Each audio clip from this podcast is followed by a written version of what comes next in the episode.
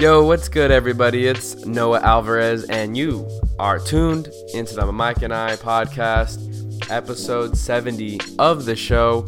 Want to thank every single one of you for the support, whether you are a day one listener or just starting, just started listening to the show. I got much love for every single one of y'all. Really quick before we get into things, do want to shout out to Generic Sports for producing the instrumental in the background. Check out more of his work on SoundCloud, Twitter, Instagram. Just search Generic Sports. He's been producing and posting a lot of beats on those social medias. Also, shout out to Vince Correa. He's the man who designed the My Mic and I logo that you are seeing on your screen. Uh, very dope logo. Much love to him. Good news if you're a Dallas Cowboys fan, Ezekiel Elliott got paid. He became the highest paid running back after receiving a six year, $90 million extension and, and really, the Cowboys had no other option here. I know they had to pay Cooper.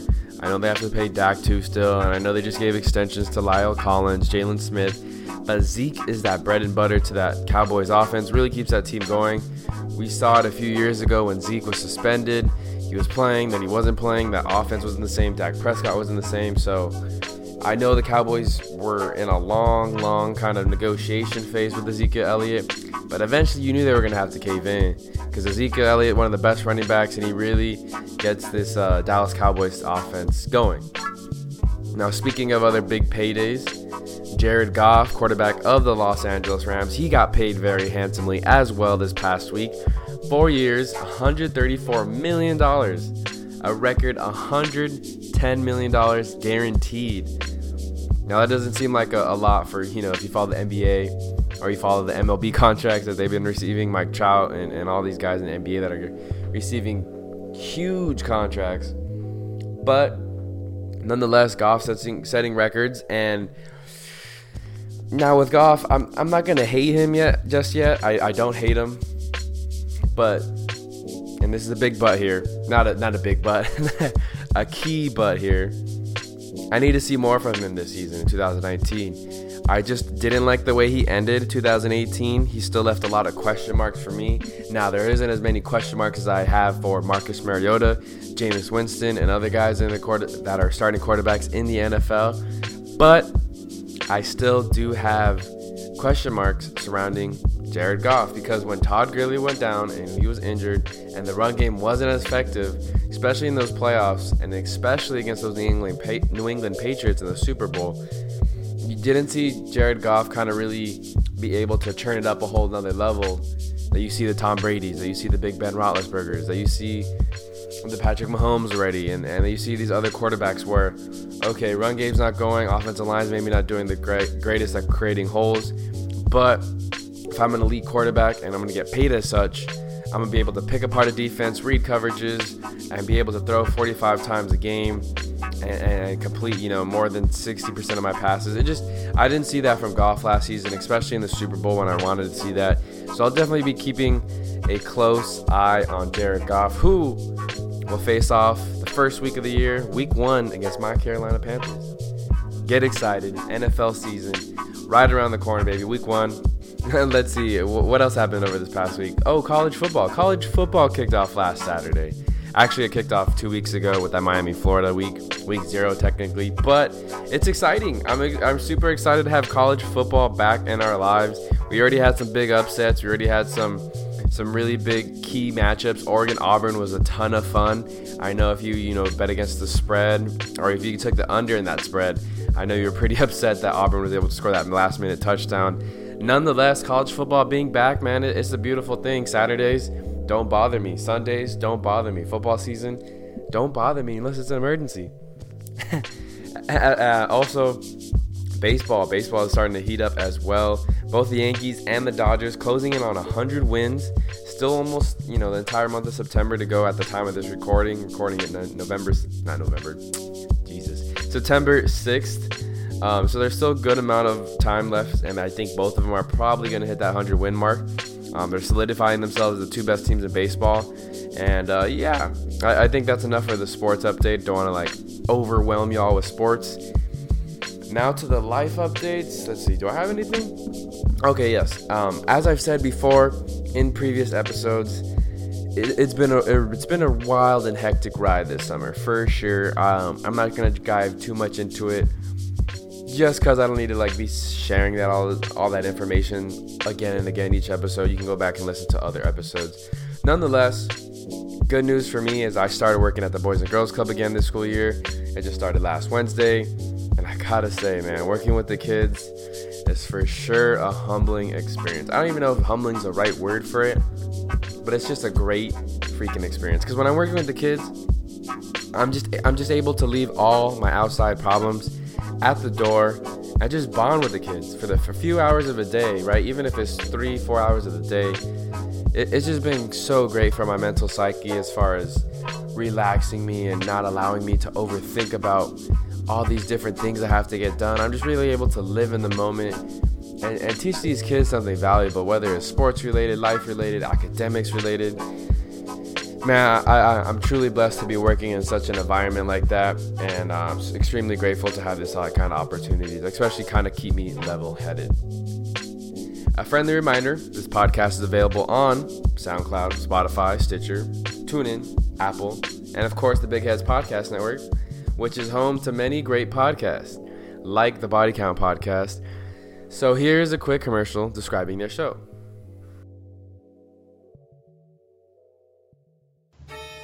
While you may think that history is, eh, vaguely interesting, the truth is it's fun and metal AF. Echoes of the past are still reverberating through our world today, and Body Count is here to show you how our shared history affects your life on the daily. Whether you know it or not. So, are you past the point of higher education? Feel like you didn't learn anything from your high school history teacher? Or just didn't give a flying crap about it? Are you tired of always missing out on the yellow history pie piece in Trivial Pursuit? Are you the horror of all your friends' game nights? Did you once proudly announce that Napoleon Bonaparte was a super short little nutsack? When in reality, he was an average sized nutsack. Have you been thinking about living under a faulty dam? Or perhaps an active volcano? well, we have good news. It's not too late for you or your homeowner's insurance.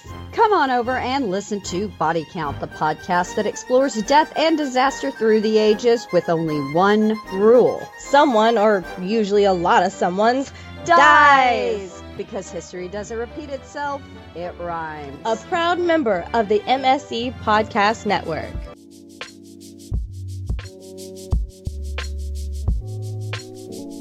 Boom, Noah Alvarez back in action. On this week's episode of the show, episode 70 of My Mic and I, I bring on my friend Dominic to talk about the biggest NFL headlines this offseason, including Andrew Luck, Ezekiel Elliott, Melvin Gordon, and such. Um, how fans can get carried away at games and how we're, you know, I actually compare fandom to religion. And then um, we also both want to work in the football industry.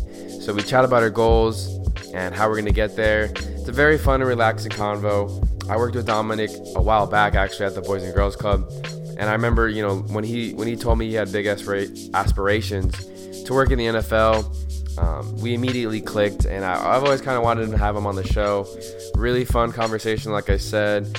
So, anyways, without further ado, hope y'all enjoy the conversation I had between Dominic and I.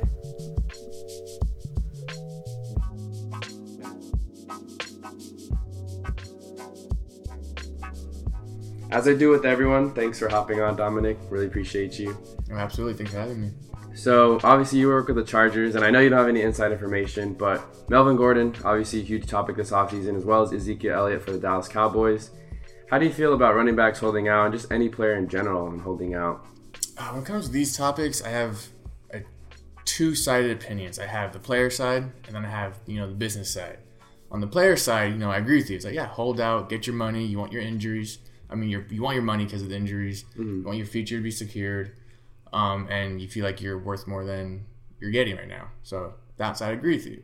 On the business side, it's kind of like, well, I, I, agree with the owners too. It's like, why do you think you are worth that? And like, well, you have an injury history, like Melvin does. Mm-hmm. And it's like we can't afford you. So on that side, I agree. Um, I think Zeke will get signed. I do. I think Jerry Jones will pay it up. Chargers have a history of not really paying their yeah. you know their players. Um, also, Rivers has their contract up in next year, two years. Mm-hmm. So they're definitely going to pay him. So they're probably waiting on him to pay them that money. Um, also, they've been winning without Gordon. You know, last year they won ten games straight still. hmm So I think Gordon will not be signed. I think he'll probably go to another team. I don't know what team. Texans right now looks kind of good. Yeah. Lamar Miller got hurt, Right. so that looks kind of good.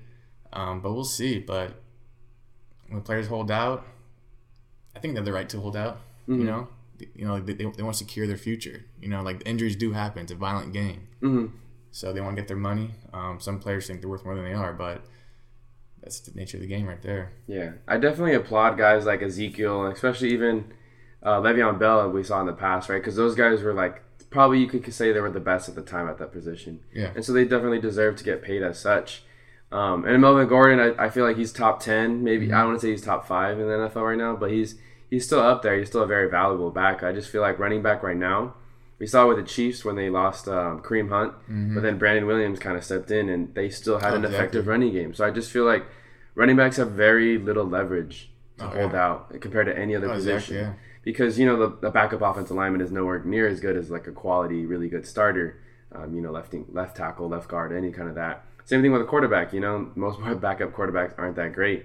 But I feel like running backs, especially with the offensive coordinators and the schemes and everything, they just you almost can kind of plug and play. And like if you have a good running back with some good vision and, and you know some breakaway speed and some good you know even if it's not the elite stuff like Ezekiel Elliott has, you could still have an effective running attack. And if you have a great quarterback like Patrick Mahomes or even you know somebody else like that where they can kind of carry the load, Philip Rivers for being an example. Mm-hmm. I don't know. It's, it's really just plug and play because you, you said you mentioned it. Austin Ekeler, Justin Jackson, those guys weren't scrubs last year. Oh yeah, They had They really good, good. games, yeah. and they're, and they're playing good right now. Like, Mhm. watching them preseason, you know, they're doing good. You and know, they- it's it's cheap, like you said. It's all a business, so Yeah. you know those. Unfortunately, it sucks for those guys like Melvin Gordon because they do want to get played, and you always see the comparison from other sports, right? Like the MLB players are getting huge contracts, NBA players as well, and then these NFL players are kind of like devalued. They don't have as many as much leverage when it comes to Right. getting those big contracts. Obviously, there's a bigger roster, Mhm. and, and the the sharing and stuff like that isn't the same as the other and all sports. CBA rules too. You know, it's unlimited in baseball and basketball, but football there's a cap. Exactly. So it, it just it's unfortunate, but like I don't know. I feel like running backs have the very least position or the least leverage out of all the positions. Yeah. Because you see other you know quarterbacks or you know other receivers holding out stuff like that. Usually they'll kind of fold because it is hard to find a caliber receiver like the Julio Jones or the DeAndre Hopkins or the defensive ends of J- J- Jadeveon Clowney that kind of stuff. But running backs, it's kind of like plug and play. I don't know. It's it's it's tough for them. I, I agree with that because times have changed too. You know, like running backs aren't what they are used to be ten or two uh, decades ago. Mhm. You know, like Coach Bill Belichick said the best. You know, next man up, Mhm. and now we're seeing this handcuff system a lot. So yeah, there's a lot of teams with valuable backs who can get the job done. Mhm. There's very few teams that have the Zekes, the Gordons, the Bells. Um, so we're kind of seeing this dying breed of those kind of players. Mhm. You know, so it's a tough market for running backs these days. Mhm. You know, they definitely not get the money they deserve. You know, but they're they're cap. I mean, their uh, playing time so limited. Like Right. ten year cat, That's it. Maybe. Yeah, that. if that. you know, the average is three and a half years. Mhm. But running backs these days can only get be solid or be solid for about four years. Mhm. Unless You you're know? Frank Gore. yeah, they Frank Gore, man. That guy, I love Frank Gore, man. I'm a, I'm a Niner, yeah. right there. Yeah, I'm a Niner guy too. So see that guy play and keep playing. He's not as good as he used to be, but Right. he has like ten to twelve years of consecutive thousand yards run. Mhm. running. I think Okay. he's already in the top five of most rushing yards ever too. And if he just keeps his pace up for like three more years, Yeah, he'll, be, he- he'll be yeah. like the top rusher, Yeah, which is crazy to think about because he was never like the best running back like Right. of the league at one time. But you know, he just he's always consistent. Yeah, Yeah. he got the yards, got the touch. He did what he had to do. Mhm. You know, like he was not a complainer too. I No. never once heard him talk about I want more money or holding out. He's wanted to play and then hmm just he's wanted to play. That's all he wanted to do. Yeah, He was great. that's what's beautiful. Loved how he ran. So you also mentioned Philip Rivers too earlier because he does need to get paid. Mm-hmm. But how long do you? Because you know Philip Rivers is kind of one of those older breed of quarterbacks Mm-hmm. like the Drew Brees, Tom Brady. How much longer do you really expect Philip Rivers to be playing for? Let's see, how old is he? Like He's- think 37? He's thirty-seven. Yeah, 37. So his contract's up in two years, be 39. I bet I bet he could pull a Brady. Mhm. You know, I bet he go till he's like 45. Mhm. Um, I don't know if the charge will extend him for an extra six years, They'll probably keep having him on. Like actually, two-year actually, deals? Actually, probably will. Actually, probably want to retire as a Charger, so maybe they'll have him be on five, six more years, retire like that way, Mm-hmm. and see how he feels along the way. But I think he'll definitely get paid. He's gonna be a Charger his entire his entire life. So that's probably what they're thinking. Yeah, with no doubt. Melvin and other contracts too. Mhm. So I think he'll go until forty five. Yeah. Yeah. It's a tough decision too, like as an owner or GM, when you have to pay those guys too, because they are older and there are a lot of young quarterbacks that I'm sure like are coming out of the draft and that kind of stuff. But at the same time, like the, the you don't want you want to be like loyal to a player that's done a lot for you, and like Philip Rivers is one of those guys. You see him Oh, with the Giants and Eli Manning, right? Mm-hmm. Even though he's kind of like you know definitely past his prime and maybe shouldn't be a starter anymore, they still got a lot of love for him in New York, and they kind of want it to be his team still. So it's Yeah. definitely like it's definitely tough to be in those kind of shoes, like Yeah. at that with that kind of situation. Yeah. A quick side note on that, since from Eli, I thought Daniel Jones is doing quite well actually. Yeah, it's funny. So all those haters that booed him when he got drafted, Mm-hmm. I feel I would apologize if I was a fan for the Giants guys because he's actually doing quite well. He looks good. He looks good. Mm-hmm. it is just preseason, so it, It is, is just really tell. Yeah. But yeah, I, I like seeing that. New York fans are just rough in general. I don't know if you follow basketball Yeah. too much, but I remember they booed Kristaps Porzingis when they the Knicks drafted him. Uh, you know, like four or five years ago, and he turned out to be like one of the greatest players they've seen in the last decade for the Knicks, and then they ended up trading him. Oh, but wow.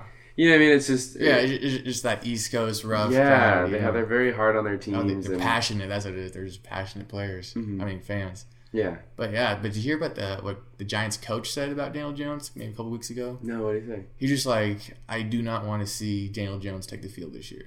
Really? Yeah, he's like, either as a starter, I do not want to see Daniel Jones take the field. I'm like, oh damn. And I think if more teams had that kind of like luxury of doing so, they would, Mhm. because that's how I think how players used to, you know, quarterbacks used to get kind of get eased into it. They never, not you didn't see a lot of rookie quarterbacks starting, but with the like sp- the scarcity of like elite quarterbacks now in the NFL, I think teams are now like forced to throw roo- rookies in right away. But I mean, look at Patrick Mahomes. He got a year to sit behind Alex Smith, Yeah. who's not. I want to say he's elite, but he's really good. Mm-hmm. And I think that year, like of development and just sitting behind Alex Smith, especially a guy like him, because he's really smart. I think that really helped Patrick Mahomes. And who knows, you know, I think only Patrick Mahomes, you know, can say to the oh. full extent of how much he had an impact of like sitting that first year. Oh, absolutely. But I think it's beneficial for everybody because to be 21, 22, quarterback's the hardest position. You, you have to know so many things.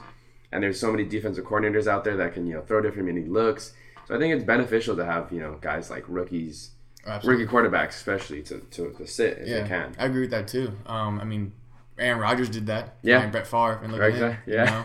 And uh, Daniel Jones. I mean, despite what you think about Eli Manning, he could learn from him still. You know, he still has two Super Bowl rings under him. He has Yeah. great experience still. So He's he still a Manning. He's still a Manning. Yeah. Yeah. So you can still learn under the system under a year to be further developed into Mm-hmm. the league. So I agree with those decisions usually. Yeah. Yeah. Because if you look, there's a lot of quarterbacks you could say too that were thrusted into starting positions too early.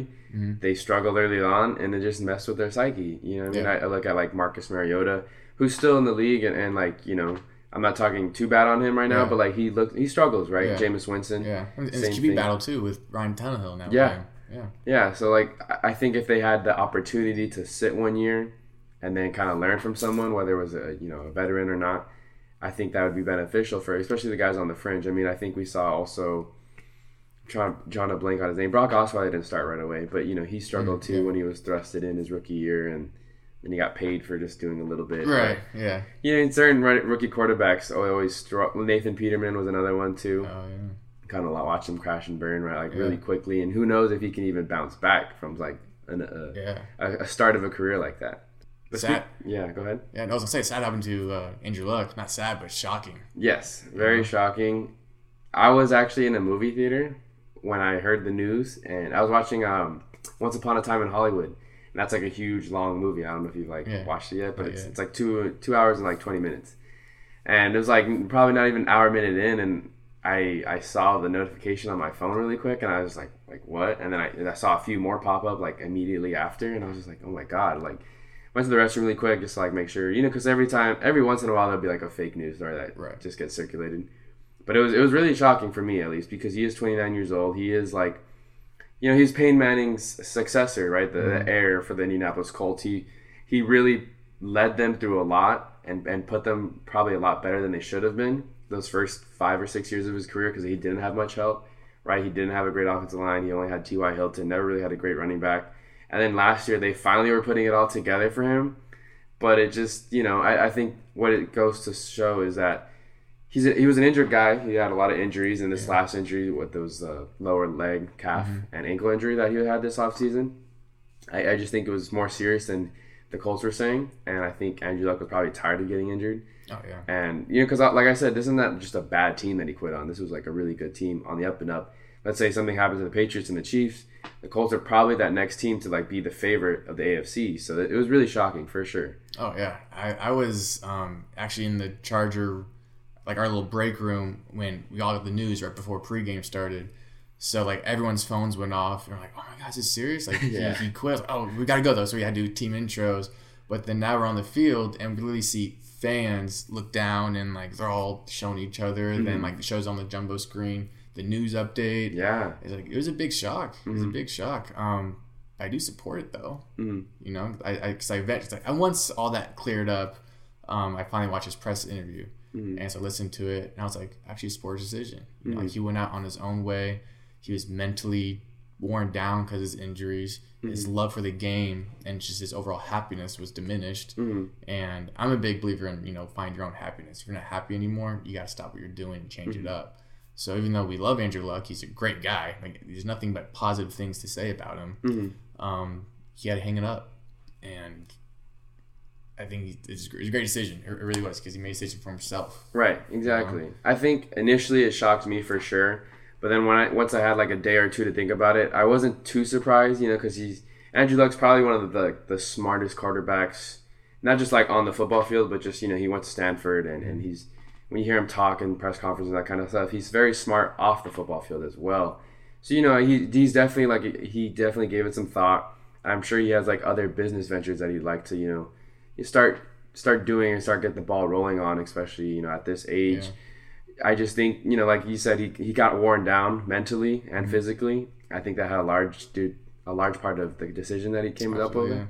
But Andrew Luck's a smart guy, so I feel like you know whatever he does, whether it's like investing in some kind of business or you know oh, yeah. starting up something or you know getting into technology or even if it's just like getting into you know like readings and stuff like that. Oh, absolutely. I, I, or commentating. Yeah. I think you could do like anything. The world is really like kind of like open arms. I really was kind of disgusted to see like the the Colts fans booing mm. him that like after the game and he was walking off the field. Just kind of seeing that because I think people can be really too harsh, and we there's a lot of times where we just think of football players as like oh there's these we're almost dehumanizing them right? They're just these people for entertainment. And if you can't play for us on our fantasy teams and if you can't play for us on Sundays and, and you know like we invest so much money to these teams and stuff like that well then screw you then right? And they have that attitude, and just seeing that was kind of like hurting because I know Andrew Luck was hurting, uh, hurt, uh, hurt by the fans booing at him and stuff like that. So that's just, I think sometimes, like I said, we just dehumanize players, which is kind of sad because Andrew Luck is a person too. He wants to spend time with his family. He wants to do other things outside of football. He's a smart guy, like I said. He doesn't have to play football to make a living for the rest of his life. Exactly. You know, he has he could do other things. It's, it's so cold hearted when I, when I see fans do that. You know, mm-hmm. because Andrew Luck has given everything to this organization to fans, mm-hmm. you know, and kind of shows that fans or people only care about winning. Mm-hmm. You know, I understand it's it's sports, it's competition. Winning is everything in that in that sense, but at the same time, there's the human aspect to it too. Mm-hmm. You know, he's a great guy, and for fans just to boo him like that after actually that that, that was before his press conference. That's, that's right, yeah. So that's why before people understood why and kind of like his side, but but still, you know, like everyone knew his thought process. Everyone knew his ups and downs with injuries, and mm-hmm. as a human standpoint, you got to feel for the guy. You got to have some kind of sympathy. Mm-hmm. But people just booed him. People are already taking the jerseys off. I'm not surprised if people already start burning his jerseys. Yeah, because like, that's a thing now. People are doing if a player you disagree with moves, trades, or does mm-hmm. whatever. So I don't like seeing that. But you know, they're fans. You know, yeah, you can't control what fans do. Um, but piggyback on what you're saying about um, Andrew Luck on future business adventures, yeah, he's a smart guy. So and he has the means to do so now. You know, mm-hmm. he made a nice living in the NFL, and I don't know if you heard, but um, since his retirement, he was owed twenty five million dollars to give back to the organization. Mm-hmm. Organization said, "No, keep it." Yeah, you know, I thought that was a really nice move. That's, that's a really nice move. You know, mm-hmm. I think it's well deserved and well earned for Andrew Luck too, and so he's a guy who could do whatever he wants now. He can use that money to support his family, or just mm-hmm. be with his family, kind of just literally retire and he'll, he'll be good, mm-hmm. or just reinvest that in something else. So mm-hmm. his future is still bright. It really is. And you never know. He's still young too. Yeah, he turns 29 thir- years hey, old. 29 turns 30 next month. Even though in football terms, that's that's ancient, but he can always come back. You know, you can have the Brett Favre effect. Always good. You know. yeah, So that's very true. yeah. I saw a meme on Twitter of someone like someone just tweeted basically saying like you know, uh, conspiracy theory. McDaniels because you remember how I don't know if you remember Josh McDaniels was supposed to be the head coach of the Indianapolis Colts. Then he backed out of it, but it was like McDaniels went to tell Andrew Luck to retire, and then when Tom Brady retires, the Patriots are gonna snag Andrew Luck and then have like you know ten more years of. Um, You know, ownership of the league, and I just thought that was funny. And you know, people Yeah. come up with funny stuff when Yeah. events like this happen.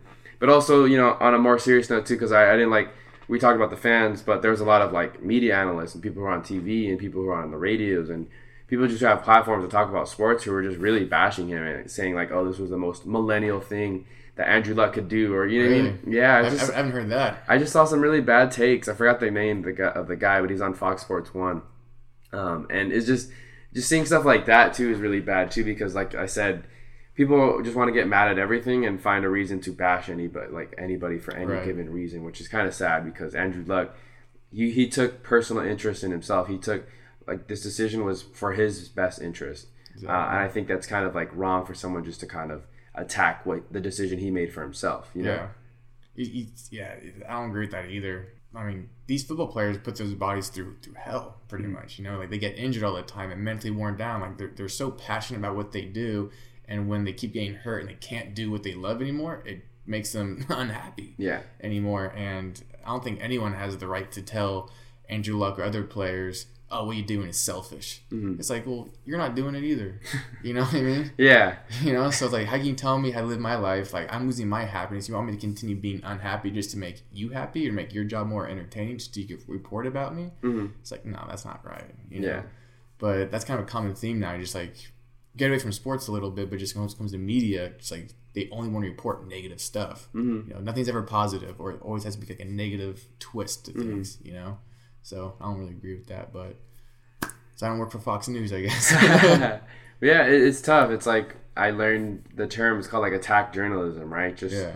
always wanting to be angry at something, and then even when you interview someone, it's always like in an attacking manner instead of like asking them open-ended questions and kind of letting them Right. like you know speak their opinions. I feel like a lot of times media people now they're just like they're they're trying to get the worst out of you, trying to make you angry, and then like feed off that anger and you know Right. kind of go right down this rabbit hole. And it's- Right. it's definitely tough, but you know, props to Andrew Luck. I wanted to transition this though because injuries are more and more of a concern of football. Both of us played football, you know, mm-hmm. through high school, and there's a lot more information about CTE than there mm-hmm. ever has been before. NFL and former players are, you know, kind of going back and forth as far as like, hey, I'm suffering from all these different injuries, and you have different players coming out with injuries and stuff like that. And the NFL is kind of like, oh, we don't know what to do with that kind of thing. I wanted to ask you the question on a more personal note. Knowing all that we know now about concussions and head injuries, would you still consider playing football? I would, yes. Yeah. Um, I love football. It's, it's my passion. It's my love. One of my biggest regrets in my life is not continuing to play football. Mm-hmm. Um, so I would still play if I had kids. I would still encourage you know him to play. Mm-hmm. Um, it's one of those things where like you you know the risk going in. Mm-hmm. So if we're willing to make peace with that and understand that and still willing to do that, then then, then so be it. That that's just me. I know a lot of people have changed their minds on that. I know Terry Bradshaw said, if I had a son, I will not let him play football. I mean that means a lot. You know that that's huge Yeah. to think about. You know, it's Terry Bradshaw. Yeah, yeah. yeah, yeah. Terry Bradshaw saying that about his own son. If, if he had one, he would not encourage him to play. Um, but with me, I'm different. Um, well, of course, it's gonna be a choice of, the, of, my son or child if they want to play ball or not. But for me personally, I would still want to play, and I would play still, yes. Even though knowing the concussion things, because when I played, I never, I never got a concussion. You know, thank God. I, I was running back too. So yes, I was getting, you know, hit all around. I was taking the hits. I was giving the hits. I played for seven years. Not once have I gotten a concussion. So just mm-hmm. based off that fact, for my for my personal self, mm-hmm. I'll still play or would have played. Yes. Mm-hmm. For me, it was for me. I have a little different point of view, just because I don't regret playing football at all. I think given this second opportunity, I would still play football. but just seeing like my dad, he grew up playing football in the you know the 70s and 80s. He graduated in the early 80s, so a lot less technology back then. The helmets were a lot shittier. I'm sure you know athletic directors and coaches knew much less about concussions than they do now. But I know he's he's starting to suffer from a lot of the CTE symptoms, mm-hmm. and seeing that firsthand, that from the memory loss to the mood swings to the, you know, everything, the loss of like certain hand-eye coordination things, it's it's almost really scary because you hear about it from the movies or and you hear about it from different like stories of like Junior Seau and um, the court Vince Mc, not Vince McMahon, the quarterback from the Chicago Bears of the '85 uh, Super Bowl winning team. But you know, you just hear different players, right, in different interviews.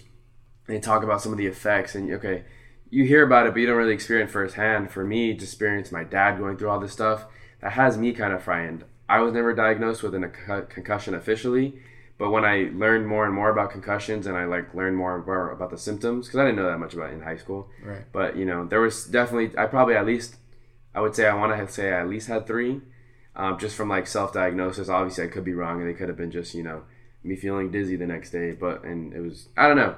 Right. But I did a few reports. I remember in college on concussions and just learning about different symptoms and how they are delayed. Right, they're not always immediate and I remember feeling those as like a high school football player and even in community college, and I was like, oh shit, like maybe I did have a two or three concussions. And I think, given the choice, if I had a kid, obviously, like you said, it's gonna be up to them. I just don't think I would push it on them. Right. I'm not gonna like say, hey, like you want to play football? No. Like if if they come up to me, you know, what they could be into piano or whatever. But if they came up to me and were like, hey, I want to play football, Dad, you know, I'd be like, okay, that's fine. We can sign you up. I'm not gonna say no but I'm also not going to be like, oh well, we got to put you in football. Yeah, we got to put you in football, right? Because mm-hmm. that's the, that's the worst thing too, especially if you start them off at an early age. I'm sure you you know you remember from like even if it, if it wasn't football, if it was little league and stuff like that. Mm-hmm. There's always the kids that like parents force them to be there, and so they hated it, and they're yeah. always crying at the Absolutely. games. Yeah, yeah exactly. Yeah. So you don't want to be that kid, that parent either, who's his kid is crying at the games because they want right. to be there. But it's tough for me just because I've seen it firsthand, the CTE and the long term effects everyone gets right. affected by concussions differently long term. But you know, it's, it's definitely scary for sure. No, absolutely, and uh, it's, it's definitely like a real thing. And you may have different experiences. You know, like your, your father is going through it. You're seeing the um, effects of it. You yourself have received some. Mm-hmm. So, in my experience with it, it was just completely different. Like, mm-hmm. and I never got any. So, yeah. so I, I, don't know what that. I don't know what it's like to get a concussion. And it's not like I never played. You know, I got plenty of playing time. Mm-hmm. You know, like I was starting running back too. So, so I got plenty of playing time to potentially get these things, but I've never mm-hmm. gotten them. So I'm definitely grateful and lucky for that. But um, it's definitely a real issue, and you're seeing tons of players come out now with these issues, tons of studies about it. Um, actually, I read a couple articles this week about it. Uh, Harvard, uh, Harvard, Harvard did a study about CTE, mm-hmm. and kind of changed the subject, but saying how CTE is now seeing effects of uh, erectile dysfunction no way. In, in, in these NFL players. Wow. So so a lot of these retired players or even players now are experiencing ED due to concussions. Harvard is now uh, suggesting. Mm-hmm. So that's one of those effects long term that's happening. Of course, no guy wants to experience that. Mm-hmm. Um, so that's one article. But another, another article I read was from actually NFL.com. It was saying how in 2018, 29% of concussions have gone down. Mm-hmm. So they are making improvements because it is a big thing. It's a huge thing. And Roger Goodell is getting ripped up about this. Right. You know, about making the game more safe, but people don't want to see the game more safe because yeah. they want to see hits. They want to see, you know, the QBs not get little. Any, any, any hit on the QB is going to be a penalty now. People don't want to see that. But at the same time, you want players to be protected, right? Mm-hmm. So it's like, how do you make the game more safe? but also equally as quote unquote violent or football like. Mm-hmm. You know, so it's a hard place Roger Goodell and all these NFL officials are trying to do for the game. Oh, for sure. I think the word soft gets thrown around a lot. Like the league has gone softer, but I think at the same time those people who are criticizing for the league for getting more soft, obviously, if they knew more, I think the the, the spread of education of regards to CTE and like what really a concussion can do. I think if more people, that just in our general public, were educated about that, I think it definitely helped turn the opinions, or at least the mass opinions, on, on these injuries and like the rules that they're making for that. Because yes, it's not going to be fun. I think like they're really trying to limit kickoffs, right, and, and punt returns and that kind of stuff, because that's where a lot of concussions happen. You know, it's gonna it's gonna suck to you know because obviously there's people who made livings off of kick returning, like the Devin Hesters and the Troy Halls, mm. Dante Halls, and you know seeing those stuff out of football is not going to be as fun, right? But Same time, if you knew more about the CTE and if you knew more about the concussions, I think general public would understand. It's you're gonna have to find a happy medium. You can't have this super violent sport that we had, you know, 20, 30 years ago. But we also don't want to ha- turn this into flag either. So we have to find that happy medium. And you know, Roger Goodell and the entire NFL is in a really tough, tricky situation. Yeah, and I'm, I'm always going to be supported a supporter and proponent of the NFL organization. And d- despite what people may think of it or that issue, I still believe and think they're doing the right things to help that issue. Mm-hmm. You know, they're making technology more advanced. Their the helmets are now getting more advanced. Um, you know, they're making different rules.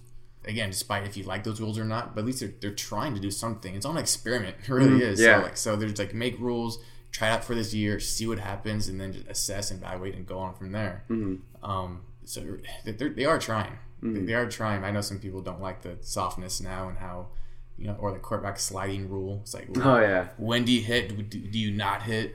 You know what I mean? yeah. You, you can't, you know, leave the head anymore. Or like, oh, is that a shoulder hit or is that helmet hit? It's like all these. The defensive receiver thing too, Yeah. right? Yeah, so it's all these things that go either way. But, Mm-hmm. you know, the refs got to make a judgment call based off the rules that are given to them. Yeah, they got the toughest job. yeah, seriously. Because no matter what, I, I heard a good quote about referees. Like the referees have no like home field.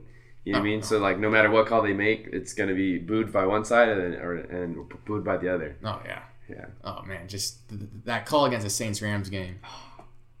that was terrible. That was that bad. was that was bad. That was bad. That was, really probably the worst missed call I've seen in like any sport. I want to say in my lifetime, Yeah. they've probably been you know worse from older, but Right. Th- There's two calls that stick out in my mind that was absolutely garbage. Mm-hmm. That was definitely number one because that was most recent, and the other one was I don't, I don't know what year it was. I want to say early, like 2012 time, but it was the Packers against Seahawks with that catch to win the game for the Seahawks. mm, Remember that? which one? Oh, the uh, yes, but that was the year of the replacement refs, correct? Exactly. I think so, that was yeah. 2013. Yeah, so around that. Yeah, so it was it was that call Yeah. that finally said we need real refs in here. Yeah, You know? in this season, that's right. Yeah, yeah, yeah. Because there were like Division three college Yeah. football refs, and Yeah. Was like, uh, okay, So it was those two calls that stuck on my mind on the worst calls ever seen and mm-hmm. experienced because that was outcry. Both mm-hmm. those calls made outcry in the news and just sports media. Mm-hmm. I remember there was a call, different sport, but baseball. I remember there was a, a pitcher. I think his last name was Galarraga. For, Galarraga. I forgot his first name, but he was a Detroit Tigers pitcher when they were still good. Might have been like 2010.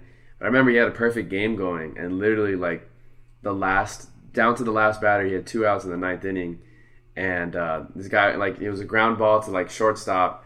The guy, uh, you know, threw him out, and he was like, he it was a close play, but he was clearly out by a step, and the referee or the ump called them safe. And like ev- I remember that one because that was huge. You took away a perfect game. You took away Yeah. a piece of history. Wow. And that pitcher was not like a great pitcher. I don't think he pitched like two, three years after that. You know, his career ended pretty shortly. But yeah, I just remember that was a, a pretty big moment too. But yeah, those those three, the Packers, Seahawks, you know, the Tigers taking away their perfect game, and then obviously, you know, this one with the Saints Rams. I it's tough because I, I, you know, I'm a Panthers fan, so I don't like the Saints fan kind of like crying the whole Right. offseason about it. And I think they even like took it to court and stuff like that. So it just seems unnecessary. Yeah, it sucks, but at the end of the day, it's sports. Like, you know, like If- move if- on. Yeah, if, if it was like a week five game, you know, kind of like just whatever game, I don't think it would have been all that big. But since it was a for playoff game, hmm like, it was a huge game. And it was late in the game It was too. late in the game. Yeah. Because like, because what happened? Didn't something happen? No, well, well, Saints were gonna be in obviously scoring position. Yeah, they were in the red zone. Yeah, so they could have won the game. So it was this huge tournament advance, and I think just for that reason they outcried, which I, rightfully so, Mm-hmm. you know. But I know, despite you being a Panthers fan and being Saints, but at a certain point, you got to put that rivalry away and Mm-hmm. be like, this is your love and respect of the game, Mm-hmm. you know. Because I'm an, I'm a Niner fan, you know, just born and raised in. Uh, I was born in the Bay Area, so I grew up a Niner fan, you know, family and everything. And uh, so always had this rivalry of you know the Raiders and then everyone in my division, you know, the Seahawks and everything. But as I got older and want to be proficient in this business, you got to put those biases away and be You like, do, yeah. you know, you know, you can be like, I love the game of sports and the integrity of it. Mm-hmm. So there's no more of this rivalry. So for example, like if I meet a guy who's a Seahawks fan, I'm not gonna be like, oh man, f you man, like Yeah, yeah, yeah. like, you know. Very street. Yeah, Yeah, yeah. I'm, I'm not gonna be street with them. I'm gonna be more professional with them. Like talk about his team and talk about like the chances of us. You know, kind of, kind of just you know talk shop a little bit more. Mm-hmm. You know, So, so that's all about just being professional in business or trying to be. You know? Yeah, that's one thing I've noticed too, just myself. Especially like I'm still a pretty. I would still say I'm a fan of these teams that I grew up rooting for, but definitely, especially in basketball and, and baseball, and a little bit of college football. Like I, I've definitely taken a step back, and I just enjoy the sport. Like you said, just kind of take it for what it is. You know, I'm still a, a, huge LSU fan, but I'm not gonna like curse at Bama fans or just curse at Alabama because right. like if the the the day presented where I could get a job with Alabama, whether it was broadcasting or writing or just even anything, kind of covering them and got my foot in the door, I'm gonna take it. You know, even though I may not like the team or the organization because I grew up an LSU fan, it's it's just it's what's uh, what I want to do. So yeah. it's going to be an opportunity nonetheless. Absolutely. So you have to kind of take a step back. You know, if the Lakers called, okay, I'm going to say yes. I'm not going to be, oh, I didn't like the Lakers growing up, so you know, yeah. God forbid I work for them. Like, yeah. no, that's just kind of a silly way to think about it. You kind of just like got to step step back. I still root for the teams I do root for, but you can't, you know, shun the other teams yeah. or the rivals. And the players experience the same thing. You know, yeah. they're, they're part of the business, so they, they can't have biases. But mm-hmm. like, just one quick example: when Richard Sherman came back to the night, not came back, but came to the Niners. Mm-hmm. You know, he's not gonna be like, I'm not gonna play for a team because you know my rival Niners. Ugh. And after yeah. that big talking smack to you know Michael Crabtree doing the playoffs, you mm-hmm. know. So like so yeah, that was fun, yeah. yeah. so so as, as, a fan, you see that, when I saw that, I'm like, man, what a jerk. Yeah. You know, these guys are just being a you know, initial reaction is always yeah, like that. Yeah, but the heat of the moment is a passion of the game. You know, the inter- I think now there's a rule saying like the media can't approach players like that for like 20 minutes after a game because the emotions mm-hmm. are kicked up. But but regardless, but as a fan, you see like, man, screw this guy. Yeah. Sherman talking on that smack. What what you know, what a jerk. I'm sure a lot of 49er fans were right, salty. Right, They really were. Yeah. Um. So so when I uh, learned that he's coming to the team, I was gonna be like, oh, just got this jerk on the team. It's like, no, I mean, he's still a solid player, and also mm-hmm. I do like how he interviews. You know, despite mm-hmm. how you think about him, you know, he's a very controversial player. He yeah. can be. And he went to Stanford too. He's a smart guy. Yeah, yeah. He's, he's, very he's articulate. Yeah, you know, like he he communicates well. He does good interviews, and he just it's a passion of the game. These, these players don't act that way. Yeah, you know. But um, but so the big point I was gonna say is I'm not I was gonna be biased against him being mm-hmm. on the Knights. Like, no, he's a Niner now, and that's cool. Mm-hmm. Find him all in. These players, you know, need a job. Yeah, you know, especially. Yeah in the other player in other sports, you always see like Red Sox going to the Yankees or Yankees going to the Red Sox. That's like one of the hugest right. rivalry yeah. in all the sports. Yeah. At the end of the day, it's just a business, like you yeah. said. Um, even like Rondo, who's playing for the Lakers now, a big you know longtime Celtic, and you know if you understand the Celtics Lakers rivalry, I'm sure Celtics fans are, were upset when you know Rondo is now playing for the Lakers. But at the end of the day, it's a business. If he can, if that's the only team he can play for, then he's probably going to want to play for them. Right. Nonetheless, is a job is a job. I guess it's kind of like they have the same viewpoint of we do now. Right. You know, the rivalries are kind of out the door, and they're just a part of the team, but it's a business, and if they still want to continue playing, they got to right. do what they got to do. If only the overall fans understood that or did that, because well, also I guess that, that's what makes them fans and kind of the fun of it. But just being at these Charger games, mm-hmm. I see fights in the stands. Yeah. Yeah um, when when the Raiders came. Obviously, it's the Raiders, but um, every section there was a fight. I saw six fights. Just witnessed six fights. There's probably more. so it's crazy to see that. And then just when um, even the Broncos come, so like these team rivalries come. Um, but even, but anyways, but but there's just a fight. It's preseason. It was a non-division game. Just these fans got all wound up, mm-hmm. you know, due to the competition. Um, and you know, punches are thrown. Security goes. You see you see blood. You know, mm-hmm. it's like damn. Mm-hmm. You know, these fans be wilding. I think as I've gotten older, I've realized while I love sports and I love like being a fan of sports and being a fan of certain teams, I understand that like the institution of sports sometimes may not I don't know if it's like a hot take or not, but it just it causes a lot of people to like be upset at other people of like other, you know, fandoms. Almost to the sense where I can I want to compare it to like religion because mm-hmm. you know how religion, like if you look at a lot of the wars and history oh, yeah. throughout the world, a lot of them have been religious based. Yep. You know, to the point well, like well now it's pretty similar as far as sports. You know, like Eagles fans are beating up Giants fans just because they don't like each other or they're rivals. And same thing like you said, Chargers and Raider fans, or you know Cowboy fans and Redskins fans.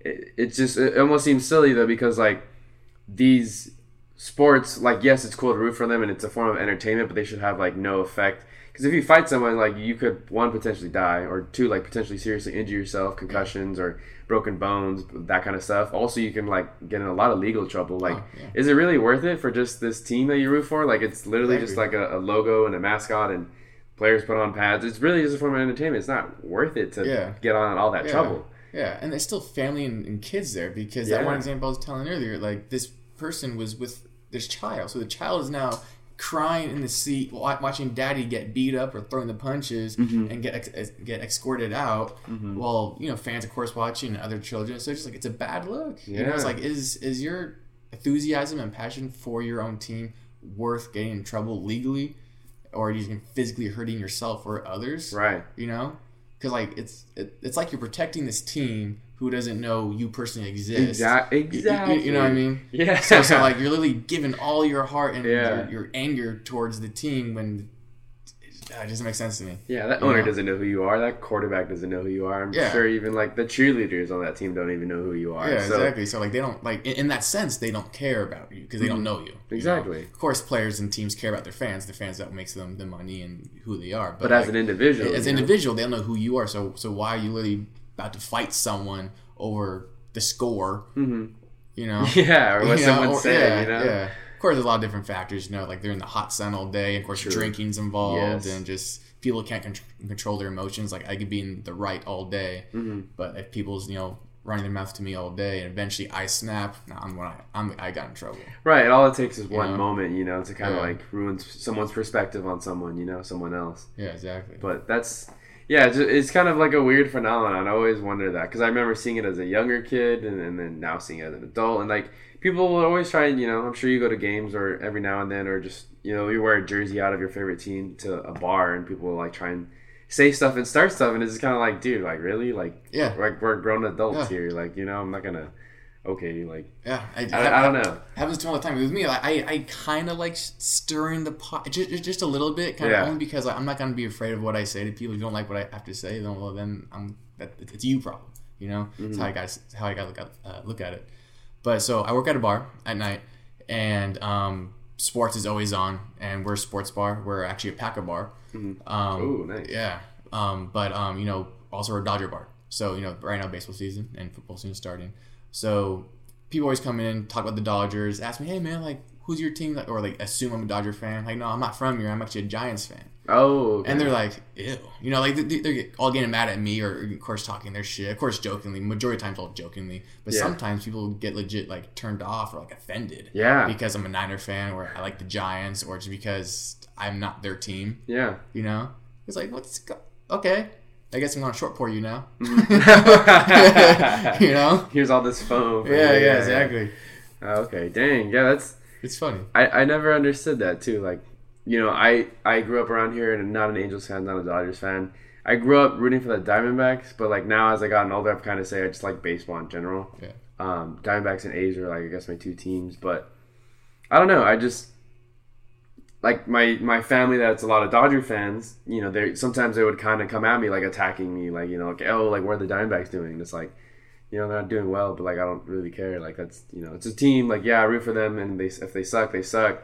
Oh well, but like I I want to talk to them about the Dodgers because you man, the Dodgers might be doing something really good, but then. They're like, oh, you can't be talking about the Dodgers in a positive light because you're a Diamondbacks fan. It's like, Yeah. no, they shouldn't restrict me from. I guess I've always had that like, Exactly. you know, broadcaster mindset or just because I, I like you know if the Dodgers are doing something great, I'm like I'm gonna admit it. You know what I mean? I'm gonna be talking about them because the last two years they've been like really great. You know, and I may not like the team, but they've probably been one of the better teams in baseball during the regular seasons the past few seasons. So I don't know. It's kind of interesting like that. Like you said, the fandom will sometimes just get like too big and too heated, and it's just like I, don't, I don't get it. Right, yeah. And with you, uh, you know, want to be a reporter and all that, like you have to be the most objective as you can. So yeah, Yeah. Mm-hmm. I mean, you still be a fan in one sport, but it's your job, it's your duty, it's your it's your profession to be objective and report the news or the team, you know, in the most factually accurate way. Mm-hmm. You know, so like yeah, if you're a Diamondbacks fan, you're still allowed to talk positive or factually about the Dodgers, about Right. other sports teams in general. That's what you're supposed to do. Mm-hmm. You know, so it's just funny how people don't understand that or don't like that or just choose not to. Mm-hmm. But I'm the same way. You know, like I want again, I mentioned earlier, like I want to be a professional in the sport, so that means I gotta be you know accurate and Mm-hmm. as non-biased as I can and talk realistically about sports or football in general. Mm-hmm. You know, So I know you, I know like the position that you want to go for in, in the sports, but can you talk about it and elaborate a little bit more? Because I know sometimes maybe the listeners I have a lot of kids who listen, and just because I know a lot of kids who like sports, but there's different outlets that you can work in sports. So you can kind of talk about what your goals are as far as which you want to reach towards. Yes, absolutely. So, my dream job, big dream job, is I want to be a GM of an NFL team. Okay. Yeah, Hell yeah. I love it. Reason for it is because I just love working with the players. I love contracts. It's always fascinated me. The player personnel, the football operations, everything a GM does, I want to do. Um, I'm very business mindseted. Um, so I first went down my path um, of working in sports. Um, for the longest time, I wanted to be a sports agent. Um, I wanted, you know, to work on behalf of, you know, players, represent them. I want to, you know, have positive light. I want to work with them with contracts still again. Um, but after looking down that road and talking with some actual agents, I realized maybe it's not for me. Um, There's a lot of things I don't agree with, or Super competitive too, super right? competitive. Um, I, I it's just super competitive. Yeah, I'll, I'll, I'm not gonna say what I wanted to say about it.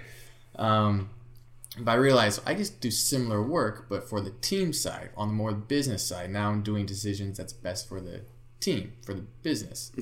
Um, I'll, I'll- give one quick example. So one thing I don't really like about being on the sports side is, let's say you have a, you have a player who does something really bad. Let's use the Kareem Hunt example, Oh, or, yeah. or, or Tyreek Hill. As an agent, you have to defend that. Yeah. You know, it's like, well, At all costs. yeah, so that goes against my morals and principles and ethics. Mhm. Um, yeah, he's your client, so you have an oath to protect him, Right. and you know, because you make money pretty much off him, you get a commission based off that. But it's like ethically and morally, on a human standpoint, I can't get behind that, mm-hmm. so I can't defend that. Mm-hmm. So I'd rather make decisions best for the team organization. So that's where you get, you know, the GM, you know, and mm-hmm. also you do some scouting too. So it's all those things I really like that fits me as a person. It fits my personality a little bit more. So that's a career I want to pursue. So that's my big end game. I want to be a GM of an NFL team. That's really cool. I've actually, I've always like considered that, or you know, especially like when playing the video games, Madden, MLB, NBA. I always like doing the off-season part. Like that was always my favorite part. Just kind of like Build you your know, team. build your team basically you know scouting the draft and like seeing which players fit best here i think ideally you know i do want to get into the reporting and broadcasting but hopefully when i'm older i'd like to be a scout and kind of like it doesn't matter what sport because i feel like i'm pretty well versed as far as football baseball basketball maybe even a little bit of soccer but i'd really like to get into the scouting of it just as far as like finding that hidden talent somewhere you know where no one else was looking and then you know you know, like the Phillip Lindsays or like the you know you just like those random like undrafted free agents that like hit even the Tom Brady's seventh round Right. pick right Yeah. you know what I mean? But just like hitting on like these later round picks or just guys that are going undrafted or just pe- people who come from like, you know, people, places that no one really expected them to. So that's, I, li- I really like that aspect of it too. Just Yeah. like a GM has a lot to do with that, um, but they get to make the final call on more business aspect. But scouting seems really cool too. Yeah, scouting's really fun too. Um, I was an area scout for a little bit. Oh, really? Yeah, um, I worked with I worked with this one company um, a couple years ago, and it was fun. It was cool. Um, Like my- high school level? High school Or- level, yeah. okay. So it was it was to scout high school players to go into college. Mm, so my uh, area um, was Long Beach, all of Long Beach, pretty much. So I Mm-hmm. would go to these local high schools. I would scout them. I would make my little notes. Um, I'd actually make, in my opinion, pretty thorough and good reporting, Mm-hmm. scout scouting reports, and then I would just return those and uh, send those to you know my higher ups, and they would do the rest. Okay. But um, it was a good experience. It was good. Yeah. Yeah, it was really fun. Uh, I think you'd be good at that too. You know. Yeah, that's something I've tried to get into, especially with like um, the websites that I ran for, right, written for. Every time the draft season comes up, there's always like the opportunity just to like, because obviously the off season, there's you can't talk about games or like current stuff of the current team right now or the players unless there's like news. But I definitely like I always you know last year I probably wrote like 15 to 20, and the year before I tried to write 20 to 25, just like draft profiles. Me just watching like a player's tape and I've done some pretty like notable players, like I did Derrius Guice. But it to, to me that's fun because I you know I'd watch Derrius Guice running the ball for LSU because I'm an LSU fan. So you know every Saturday I'm just kind of like jotting down notes, and then by the time draft season came up, I'd write something about him off of what I saw, right? And everyone has their own opinion, which I think is cool. I think sometimes, a lot of times, especially like media in general, they always do something for attention, right?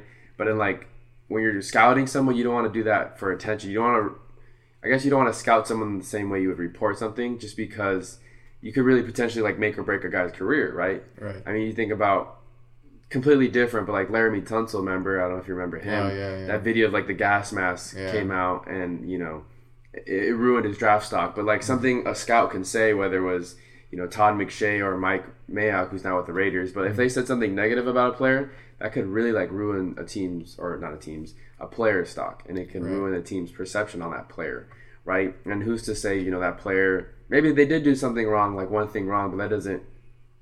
It could have like a much greater impact on their career and stuff like that. I Right. think. I think back to like Jachai Polite. You know, he was a Florida defender, and a lot of people. He had a really bad combine, and then I think he had like a not a not great pro day, and he did some things throughout the season where like coaches have said things, but who knows? Like, what if he you know turns it around and you know he's still capable of having a great NFL career, and he Right. can always turn things around. You have to be as unbiased as possible, even though he has like you know sometimes he has negative things said against him. I don't know. It's, it's like a weird way to like go about Right. it. If bad things are out there, it, it will be known. Right. You know, either through media or just through the scouts. Uh, one one example is Jameis Winston. Yeah. when he was getting drafted, he did a lot of you know sketchy things in college. You Mm-hmm. Yeah. know, a lot of accusations. What what were they like? Stealing. Yeah. The um, crab legs. Crab legs, and then what? He, something was an Uber driver. like, Right. harassed the girl. Something. So like, That was already as a pro, but he did have Oh, pro, like a he was accused of sexual harassment yeah, college. okay, yeah. So, was- so there's two instances of that. So it's Mm-hmm. like he had a history of doing not so good things on campus.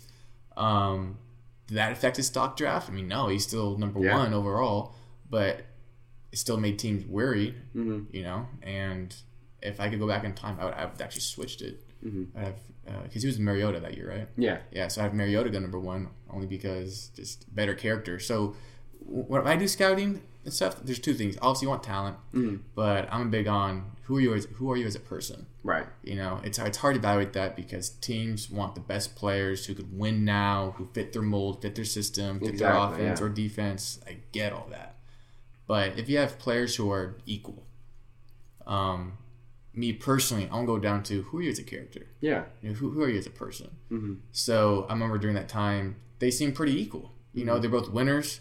They're both great for their schools. Um, but I went to who fits the system better, who's the more prototypical quarterback, and at that time, I think Jameis was. Right. Um, but I was thinking, I'm going with I'm going with uh, Mariota only Mm-hmm. because his character is is clean. He's all across the board. People liked him. Yeah. People he has great, good reputation. Very no well trouble. spoken, yeah, yeah. yeah, yeah. Well spoken. Just no history of violence. Just nothing. Mm-hmm. So just because of that, you know, I haven't go number overall, but at the same time, he probably didn't fit Buccaneers system.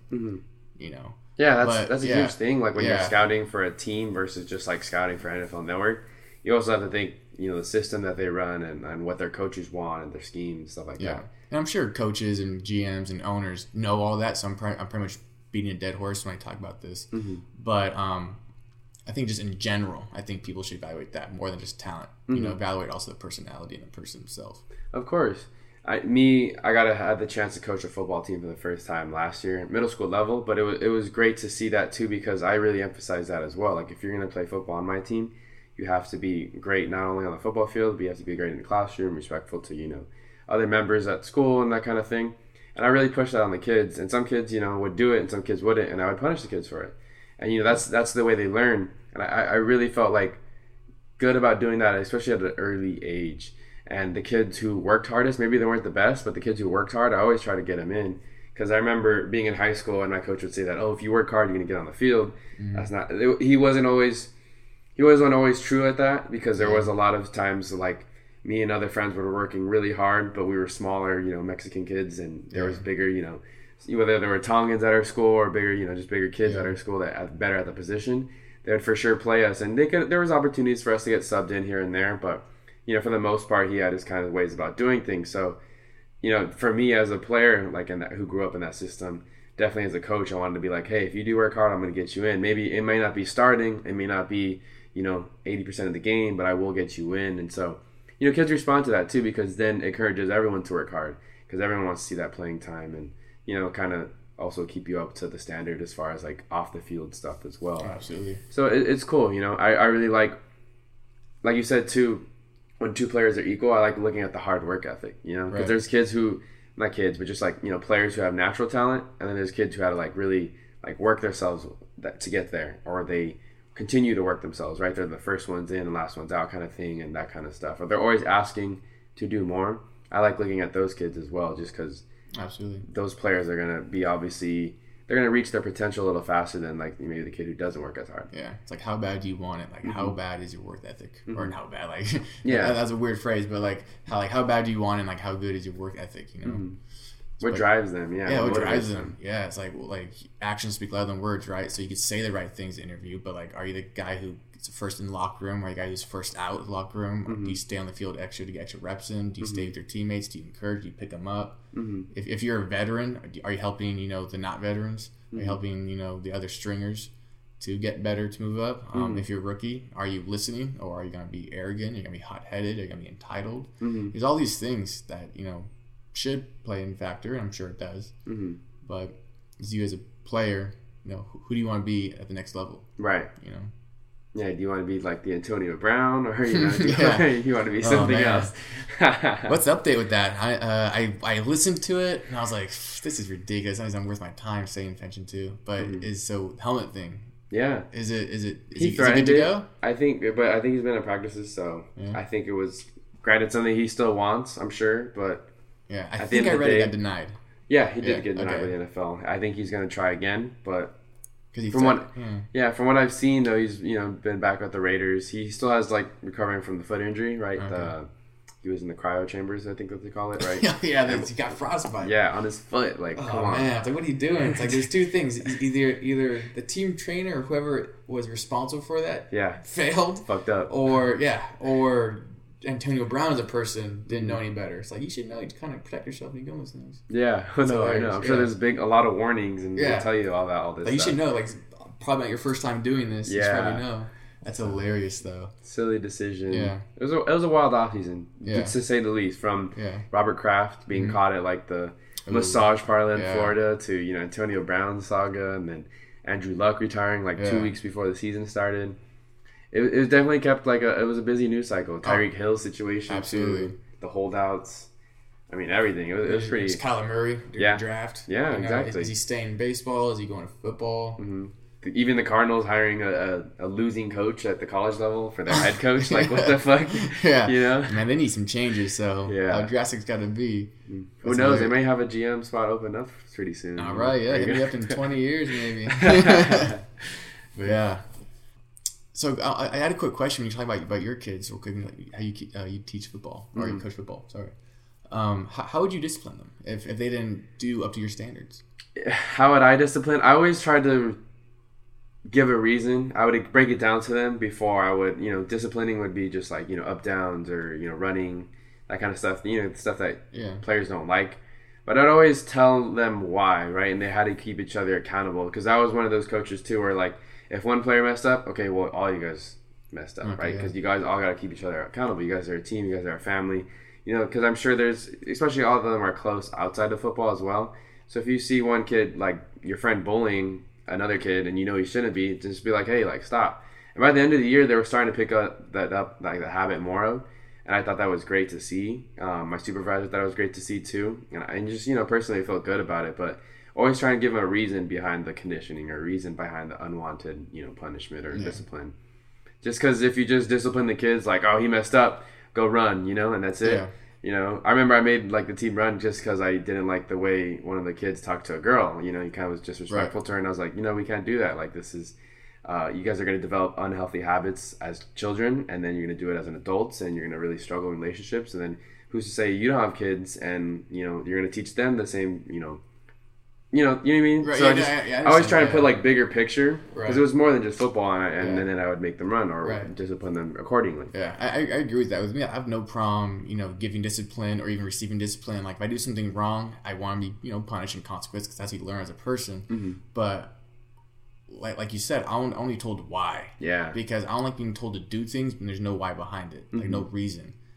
It's like I, don't want to question it, hmm you know. So like if I'm doing something wrong and I, or I'm getting punished for it, tell me why I'm getting punished. Right. therefore I could, you know, learn from it, understand my wrongdoings, and learn from it. If you just tell me, no, just just go do this, you're wrong, or just like, oh, Dom, you did this, you messed up. It's like, well, why? It's like, just do it because I said so. Yeah. I said so reason I don't like at all. Yeah. You know, and parents I feel like do that a lot, or just your bosses will do that. Oh, a lot. yeah, You know, hell it's yeah. like it's like me questioning is not undermining you. It, Mm-hmm. it's, it's me literally just I don't know why. I don't know what I did wrong. Yeah. You know, so I, I agree with that tactic. We actually Yeah. explain kids, even though they might not understand it at that level. but it's, it's still getting through to them in, in, in some way or another. Right. Know? It was it was actually had like a really tough situation because there was a game where we were up.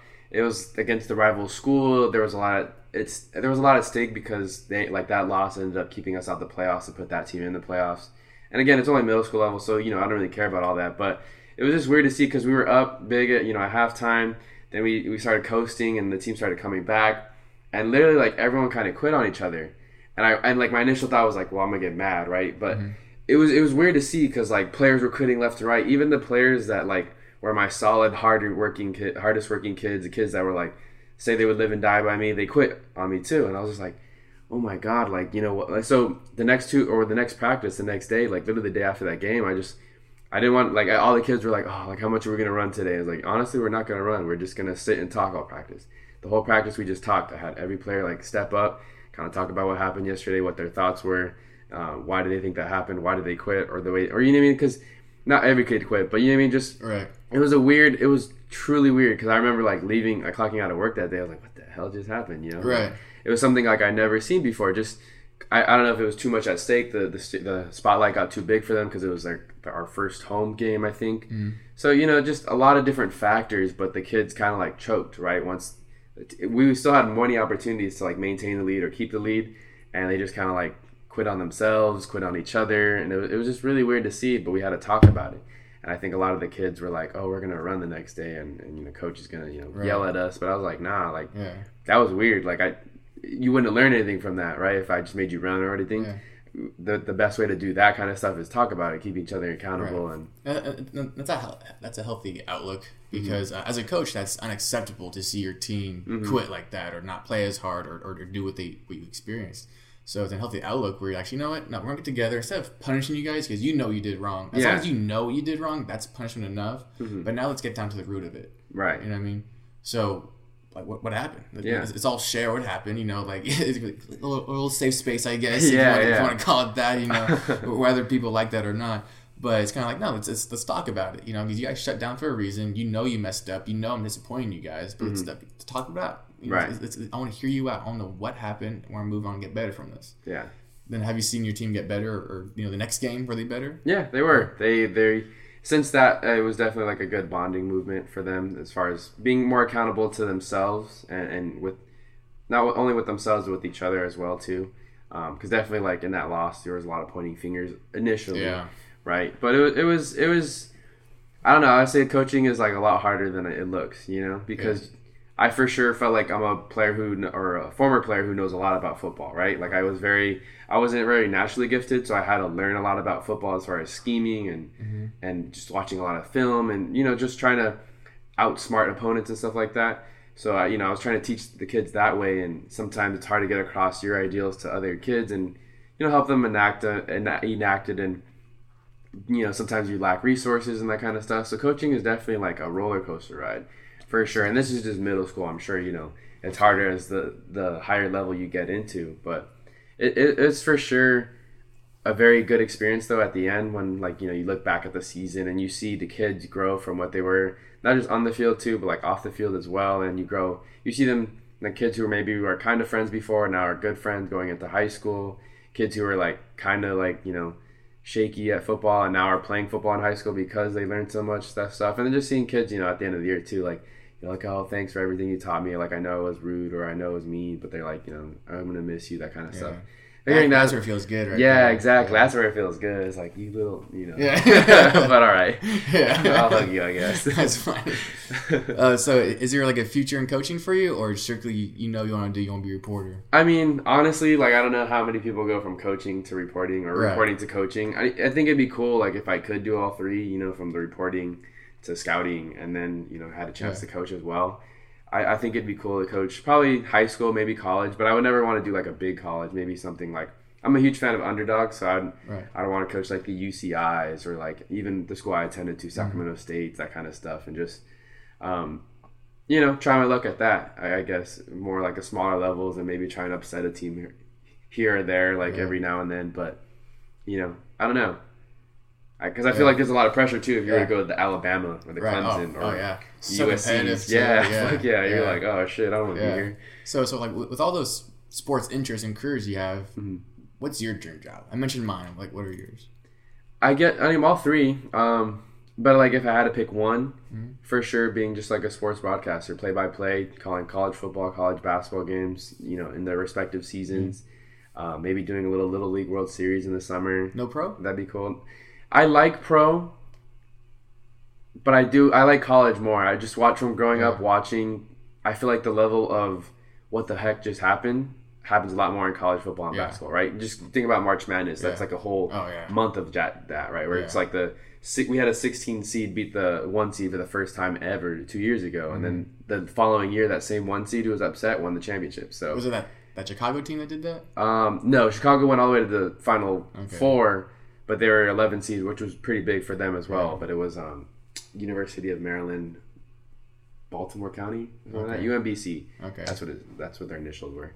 But yeah, you just there's a lot more excitement. Where sometimes I feel like it'd be cool to do pro, but I feel like sometimes pro there's not as excitement. The better team usually wins, right? Oh, And then- absolutely. you know I mean? Like, look at the Patriots. They've been dominant, but they've been also the better team for this past two decades. Right. So, college football definitely more excitement. You know, like on any given Saturday, like that's what the session, right? On Mm-hmm. any given Saturday, you know, a team could lose. A top ten team could lose to a nobody Syracuse or a nobody Harvard or a nobody like North Texas. You know? Yeah, absolutely. Yeah. I agree. Yeah, you're on the right on the right path too. Yeah. You know, because you got UCI right now, right? Do some broadcasting. Yeah, that's exactly. So just trying to do stuff like that. And I guess that would be my goal. I would like to, you know, maybe coach for four or five years here and there, scout. Maybe when I'm retired and my voice kind of goes, like you know, retire or Yeah. Retire and then go and get into scouting or something like that. But I think that'll be fun. Yeah. You know. Keep looking on uh, Teamwork Online. Mm-hmm. I saw like notification just today for like a scouting manager. Yeah. Yeah, it wasn't for a team. It's for like some company I haven't heard of. But like, I mean, just stuff like that. Got your foot in the door, learn Mm-hmm. the ropes, and see from there. Yeah, it's a huge, especially with all the websites like the Rivals, the twenty four seven, the um, there's uh, Scout.com, and you know what I mean. Like, there's a lot of different publications online. Always, you know, basically their job is to scout, high school players for colleges, Yeah. and you know, I'm sure you know, like even Max Preps and that kind of stuff. Yeah, man, it's a tough job though, man. Mm-hmm. Because like I, I looked into it for a little bit too. Because scouting is actually one stepping stone to become a GM. Yeah, because of you course. learn, you learn all the players, you learn the business, you learn you know just your rules in the department go up. You know, and it's a tough job, man. Because you really don't make that much. Mm-hmm. You, you make phew, a little less than probably fifty grand a year, but you're traveling Yeah. everywhere. Right. You know, you're working twenty four seven just to make you know a modest little below fifty grand. You know? right. But it's a tough job, man. I really like to scout for basketball or baseball too. Get my foot feet wet in that as well, just because I know you do get to travel more internationally, right? There's a lot of baseball players who come from Japan, um, Venezuela, Colombia, Dominican Republic, Puerto Rico, that kind of stuff, and basketball players who come from all around the world too, mm-hmm. Europe, South America, Africa, even. Yeah. You know, so it's mm-hmm. kind of it's kind of cool to just get like, you know, Just well traveled and just Yeah. experienced in all those other countries. Hell yeah. exactly, but also working at the same time, you know, and doing what you like and being around the sports that you like. Yeah. Do you do you want to uh, like have a family eventually? I, yeah, I would. Yeah, Yeah. I want to have. You know, I wanted a big family, but I think it'd be hard to do all that stuff with Yeah. a big family. So I think you know, if I just had a wife and one kid, that'd Yeah. be kind of cool. When I was in my master's program, um, one of our guest speakers was actually a scout and now coach for Atlanta Falcons. I'll see if he's still, I'll still if he's still like coaching for them. But um, so he shared his story. Um, his name was Charlie Jackson, um, and he was a scout. So he talked about how he got in. You know, he got in pretty much like just literally walking up to them, being like, "I want to work anything." Um, non-paid. I just want his business. You know, kind of did that way. So finally got his chance. So he told his story, and just like it's it's hard if you have a family because he had a wife. Yeah, I'm not sure if he had a kid then or not, but he had a wife still, so it's still a family, you know. Um, and it's, it's hard because like Yeah. you're constantly gone, you know, like you, like you miss your wife, your wife misses you, you're traveling all the all the time. So one takeaway he says like if you want to do pursue this life, it's, it's just hard on the family. Oh yeah, for You sure. know, like you're, you're away all the time. Mm-hmm. You know, and so it's like with me, like like yourself, I, I want to be a family man. Yeah. I, I want to be. A, I want to be a great husband. I want to be a great dad. I want Yeah. all that stuff because that's that's true happiness right there. Mm-hmm.